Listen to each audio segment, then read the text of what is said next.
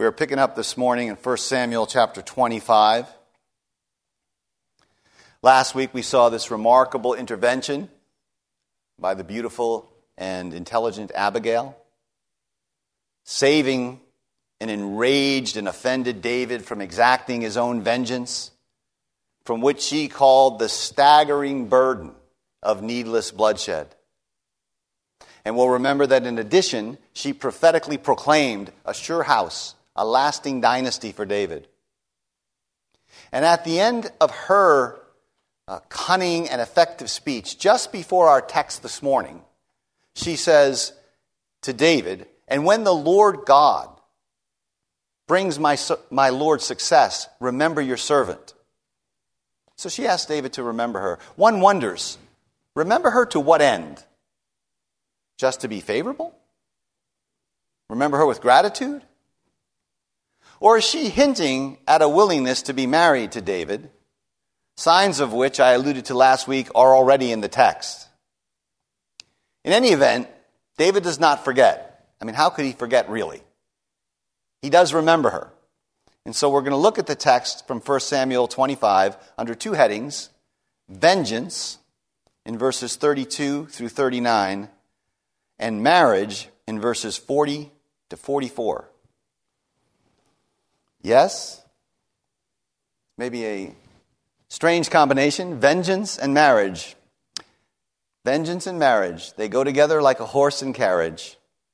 And in God's redemptive purposes, it turns out you can't have one without the other. So, first, vengeance. Abigail finishes her appeal to David and his response shows that she has prevailed. David says to her, Praise be to the Lord God of Israel who has sent you today to meet me.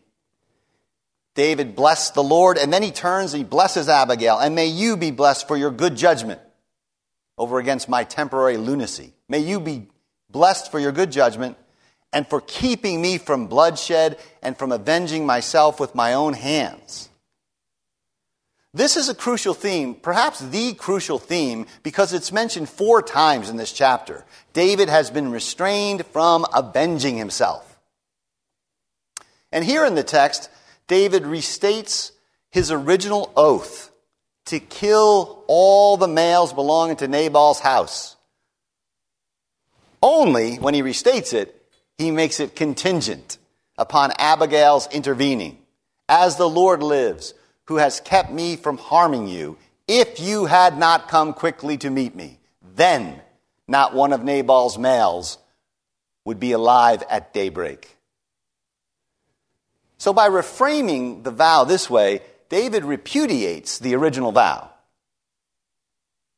which we should follow his example. If you make an ungodly vow or an unbiblical vow or a rash vow or a foolish vow, you should simply repent of it and David does that here.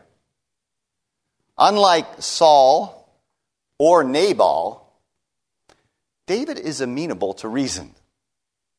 Yes, he's volatile and he's passionate, but he's not deranged.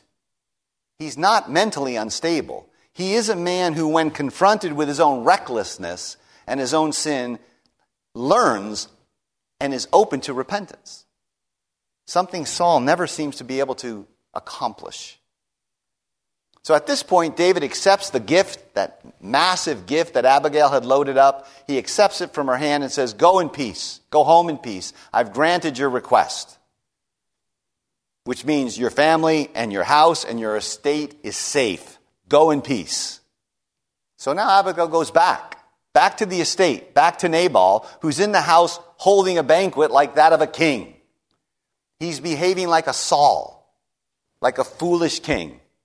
The text tells us he was in high spirits and very drunk. He's enjoying the fruits of his labor and the fruits of his laborers, which is, fittingly, how he will die. Abigail tells him nothing until daybreak. Strategically, she waits for the alcohol to wear off. And in the morning, when he's sober, the text says she told him all of these things. Now, we don't know exactly what she said or how she said it, but clearly what she said terrified Nabal. The text says his heart failed him and he became like a stone. You might recall last week, Abigail had said that the lives of David's enemies would be hurled away from the pocket of a sling. That is, hurled away like, like a stone is slung. And there's a throwback to that here. Nabal's heart now becomes like a stone. In modern terms, we'd say he had a heart attack or a stroke. Ten days later, the text says, the Lord struck Nabal and he died. Whatever the underlying medical condition might be, the narrator makes it clear that this death is a direct act of the Lord's judgment. And news of this demise of Nabal gets back to David. And there's no you know, there's no sentimental expression of grief. There's no mourning. There's no condolences. Rather, he rejoices. Praise be to the Lord who has upheld my cause against Nabal for treating me with contempt. God is the just judge, and when he renders judgment on the enemies of his people, as imperfect and deeply flawed as they are, when he renders judgment on their enemies, who are also God's enemies, right, Scripture in both Testaments, and this is something we like to avoid, it shows the people of God rejoicing. Now, it's important to remember this is not about, especially in the case of David, because David's a public person. He's an anointed one, a Christ, a type of the, the coming messianic king. So this is not about a personal vendetta or even merely spitefully rejoicing over an enemy's downfall. Scripture actually forbids that. This is about, even if the line is hard to see sometimes, or even if in David's heart things are mixed up and confused, this is to be about glorifying God for his justice. We heard much of that in hymn number 48, which we sang as the hymn for preparation. I would commend the lyrics of that hymn to you. This is about glorifying God for his justice, praising and defending his people, right? For prospering his anointed king, his anointed Christ. We praise him for that mighty, mighty defense. Now, seen in that light, the church, again, in both testaments now, the church does rejoice in the overflow of the wicked. Let me give you two examples which will suffice here. First, in the Old Testament, we have these words from Psalm 58 The righteous will rejoice when he sees the vengeance, he will bathe his feet in the blood of the wicked. Mankind will say, Surely there is a reward for the righteous. Surely there is a God who judges on earth. And then in the New Testament, at the end of history, from Revelation chapter 19, at the fall of Babylon, the text says this After this, I heard what seemed to be a loud voice of a great multitude in heaven crying out, saying, Hallelujah! Salvation and glory and honor and power belong to our God, for his judgments are true and just, for he has judged the great prostitute who has corrupted the earth with her immorality, and he has avenged on her the blood of his servants. Now, we may think that this is unbecoming or perhaps not fitting in the New Testament, but we just heard it in the New Testament. More than that, anyone who prays, Thy kingdom come, Thy will be done on earth as it is in heaven, is caught up in the movement of this justice, this just judgment, and is surely going to rejoice when this just judgment, prayed for every time we pray the Lord's Prayer, is manifested. The Lord, David says, has done two things here. He's kept me from avenging myself. That's what we called preventative providence last week, preventative providence. And he's brought down Nabal's wrongdoing on his own head. And for this, David blesses God the judge. And then at the end of verse 39, he sends word to Abigail. He had picked up on her hint to remember her. And her not so subtle disgust with the marriage she was in, though it's unlikely David would have needed any of this given her beauty, her shrewdness, her saving intervention on behalf of his kingship. In any event, he remembers her sending word, asking her to become his wife. And that brings me to the second point here, which is marriage. In verse 40, David sends servants to Abigail with this charming message, unlikely to become a Hallmark card. Here's the message David has sent us to you to take you to become his wife. It's a very no frills marriage proposal. Not forcibly, of course. She's not seized. She's more than a willing partner. She bows down to the ground and declares she's ready to be the servant of David's servants, which, of course, shows a certain kind of humility, but she knows she's going to receive a higher honor. She's going to be the wife of the future king. And she's ready for the visit. The text says she quickly gets on a donkey, takes five servants, and goes back with David's men and becomes his wife. Nabal's body is barely cold. So we saw last week, Abigail's a kind of female counterpart to David shrewd, bold, intelligent, beautiful. And there's little doubt, little doubt that this marriage is politically advantageous for David. For what happens here is David acquires Nabal's wealth, his property, his estate, and David's influence then would grow in and around Hebron, which is where this occurs, or near to where this occurs. And that's where David eventually establishes his early kingdom before he moves the throne to Jerusalem. So this little event is much more important perhaps than it might appear. This represents a massive increase in, in power and wealth and stability for David and his marauding band of men. The chapter ends on a couple of anticlimactic notes, though they are ominous, ominous in their understated way. The text tells us David had also married Ahinoam of Jezreel, so she and Abigail were both his wives. And we're told that Saul has taken Michal, technically David's third wife at this point, first in time, but his third wife, and given her to another man named Paltiel.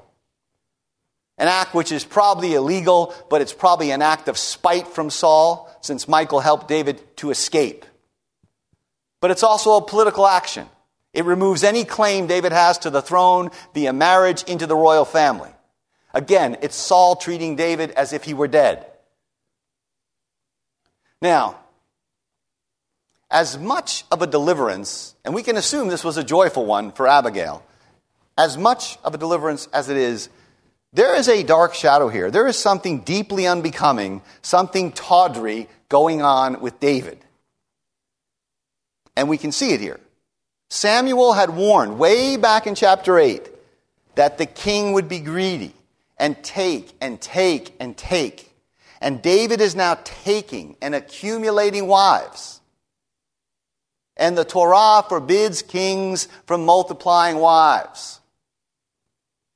By the time David consolidates his kingdom in Hebron, he will have six sons from six different women. So even now, before he assumes the throne, the seeds are being sown which will wreak havoc with his household and his government.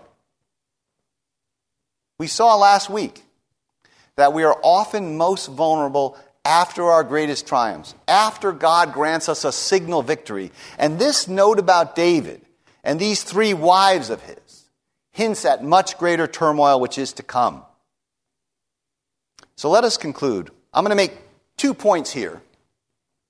I'm going to make them in the opposite order of the sermon marriage first, then vengeance. So, first, marriage. There was a serious point in alluding to the little ditty in the opening about vengeance and marriage, that you can't have one without the other. Abigail's old master, her old way of life, suffers judgment and she becomes the bride of the Christ, the King of Israel. Likewise, Paul says, We have died. We've died to the law. We've died to sin. We've died to the world. We've died to the old order in order that we might be joined or wedded to another, to the risen Christ, to the greater David. Death, then resurrection. Vengeance on the old order, then marriage union with Jesus in his death and in his resurrection. This is just what Christianity is. Judgment unto salvation. Now, notice the judgment is now something in which we are enmeshed, we are implicated, we are involved in. Right? You could, you could read some of these texts and think, well, the judgment's always on the bad guys, the vengeance is on them, and you know, David gets away scot free. But as these texts come to fruition and to fulfillment in Jesus Christ, the judgment is on us and on the whole fallen order of which we are a part. But it is judgment unto salvation. It is vengeance unto marriage. So, as was true for Abigail, so it is true for you. It is true for every baptized Christian. It is true for the whole body of Christ. This is what baptism is vengeance unto marital union with the risen Jesus. Immediately after the vengeance on Babylon, which I cited earlier from the book of Revelation, a vengeance tied to the end of the age and the coming of Christ. We hear the voice of a great multitude crying out, and they say this Hallelujah! For the Lord our God, the Almighty, reigns. Let us rejoice and exult and give him the glory, for the marriage of the Lamb has come, and his bride has made herself ready. And then an angel commands John to write, Blessed are those who are invited to the marriage supper of the Lamb. Vengeance, then marriage.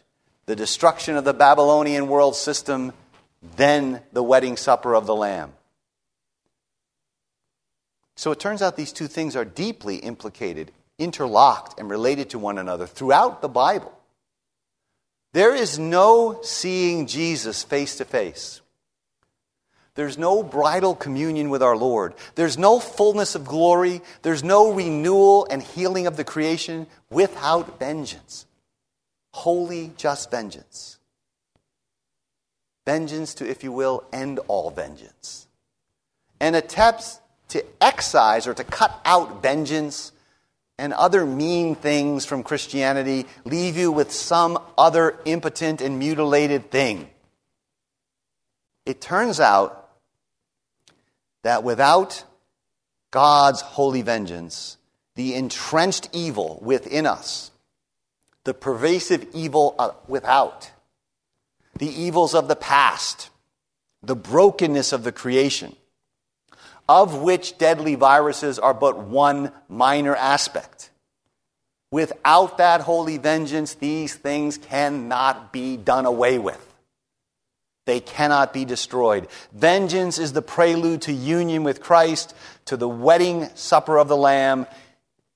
It is the act which liberates the groaning creation. So that's marriage. I want to talk a little bit more about this vengeance. Scripture tells us that vengeance belongs to the Lord. Right? And what does that mean for us? as we live in the world. It turns out it means quite a lot, actually. Now, we've made this point before, but I want to reiterate it because it's important. Right, far from inducing or encouraging violence, the teaching that God is a just avenger of evil is the basis, the ground upon which we can live in peace. That the fact that God takes vengeance especially at the end of history, is the very reason why we do not need and must not exercise it. Divine vengeance at the end of history, then, underwrites our nonviolence in the middle of history. Let me repeat that. Divine violence at the end of history, divine vengeance at the end of history, underwrites our nonviolence in the middle of history. We forsake wrath. We forsake grasping and controlling, shepherding the wind. We forsake the seductions of worldly power. We turn the other cheek. We refuse to settle petty scores precisely because Jesus will come again in glory to judge the living and the dead. And His are the only hands in which this kind of vengeance is safe. In the meantime, we imitate the earthly life of Jesus. As I've said a couple of times, Jesus never tells his disciples, Take up your resurrection and follow me. He says, Take up your cross. The Christian life in this age, until the new creation arrives in fullness, is a cruciform life. A life where power is found in suffering and in weakness. The power of the resurrection is found, Paul tells us, in being conformed to his death. So, in the meantime, we imitate the earthly life of Jesus. That life is the model for Christians. For Christians waiting for vindication. For Christians crying out and yearning and longing, waiting for the marriage supper of the Lamb. As the Apostle Peter puts it, Christ suffered for you. Notice, listen. Christ suffered for you, leaving you an example so that you might follow in his steps. Right? The cross is not just a great victory where all your sins are taken away and you can now, on the other side of it, you can just leave it behind. And now it's all resurrection glory. Christ suffered for you, leaving the church a pattern, Peter means, so that you might follow that way. And the apostle goes on and says, He committed no sin, neither was deceit found in his mouth. And listen to this when he was reviled, he did not revile in return. That would end all quarreling and all arguments in all families and in all relations on earth today. When he was reviled, he did not revile in return. When he suffered, he did not threaten. He didn't say, you know what? Wait till the resurrection. I'm coming for you guys. When he suffered, he didn't threaten, but he continued entrusting himself to him who judges justly. It's this perpetual entrusting of one's case to the God who judges justly and whose judgment is often deferred in this age. This is the hardest thing to do when suffering. Right? We heard in the New Testament lesson from Romans 12 be patient in tribulation. Patience in tribulation. Jesus is the, the eminent model for that. He can, what was he doing in his whole suffering existence? Entrusting himself to the judge who will judge justly. That is, he left the question of justice and vengeance in the hands of his Father. And as it was for him, so it is to be for us. As our Lord told us, no servant is above his master. If they hated me, they will hate you. That's the pattern. And we get it from the apostolic writings as well. After exhorting us to live peaceably with all, Paul says this. And again, this is from the New Testament lesson. Beloved, never avenge yourselves. Never avenge yourselves. But leave it to the wrath of God, for it is written, Vengeance is mine, I will repay, says the Lord. To the contrary, Paul continues, if your enemy is hungry, feed him. If he's thirsty, give him something to drink. For by doing so, you will heap burning coals on his head. I mean, if this is how we are to treat our enemies, right? People hostile to us, people seeking to do us harm, how are we to treat our friends who might offend us with a petty slight or an oversight? You're to heap an abundance of goodness and kindness on your enemies, and thus, of course, on all people. And the apostle concludes by saying, Do not be overcome by evil, but overcome evil with good. The cross and our conformity to it is the great weapon of Christian overcoming of evil. This is the lesson David learned, or if you will, probably relearned it the hard way through Abigail's intervention. For in David's anger, right, in his bloodlust, we are reminded that without the coming vengeance, the coming, or if you don't like the word vengeance here, it's a scriptural word, we should like it, but think of it as God's holy reordering of the creation to establish it in justice and to end all violence forever. Right? Without that, all we would have is violence. All we would have, it might be verbal violence, it might be relational violence, but all we would have is violence and grasping and striving for political power and turf protecting and retribution and endless games of leverage and control, personal and social. And we'd have all that without any justice, without any just retribution, or without any future hope of the world being rectified. The God of vengeance, we heard this in the call to worship. The God of vengeance, as Psalm 94 puts it, has shown forth. Psalm 94 calls on God to do so. O God of vengeance, shine forth. And here's the surprising thing He has shown forth first as the one who is judged. He has shown forth by bearing vengeance in his cross in Jesus Christ. That you might die to the old order and be united to the church's bridegroom by faith. That we might live lives of non-violent love. And finally, that one comes as judge. The one who was judged will come as judge to usher in the marriage supper of the Lamb. And there, all of our Nabal like foolishness and greed and self absorption and all of our David like violence and anger are banished. Banished into the nonviolent, peaceable light of the new creation. Vengeance and marriage. Vengeance and marriage. They do go together like a horse and carriage.